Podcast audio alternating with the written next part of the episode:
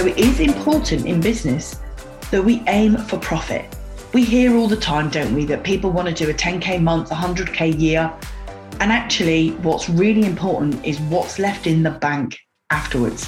What cash do you have left over to fuel your vision, to fuel your dreams, to fuel your travel, your freedom, your family, all of the things that you want in your life?